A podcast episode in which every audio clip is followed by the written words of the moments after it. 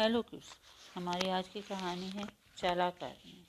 आदमी कितना चालाक है, इसे हम एक उदाहरण के माध्यम से समझते हैं।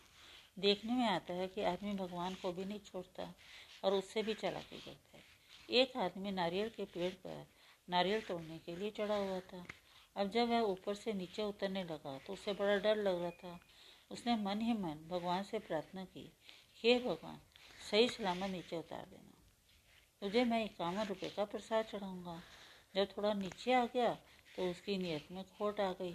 बोलता है, इक्यावन रुपये का तो ज़्यादा हो जाएगा, इक्कीस रुपये का प्रसाद ही बहुत है। मन ही मन बोलता जाए, भगवान जी सही सलामत नीचे उतार देना, इक्कीस रुपये का प्रसाद चढ़ाऊँगा। जब दस बारह फुट का नीचे फासला रह गया तो बोलता है, इक्कीस रुपये का तो चढ़ाओ या ग्यारह रुपये का, क्या फ़र्क पड़ता है, भगवान तो भाग के भूखे हैं, हमारे पैसे के थोड़े ही हैं।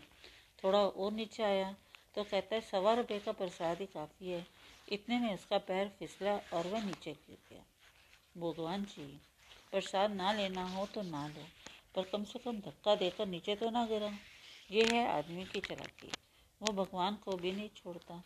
जब आदमी मुसीबत में होता है तो भगवान को याद करता है, मंदिर जाएगा, पूजा करेगा, व्रत रखेगा, सवा मनी बोलेगा, और जैसे ही उसका काम निकला, तू तेरे और मैं मेरे। हद तो ये है कि लोग बाग मंदिर में भी जेब से फटा हुआ नोट निकाल कर चढ़ाते हैं जो कहीं नहीं चलता।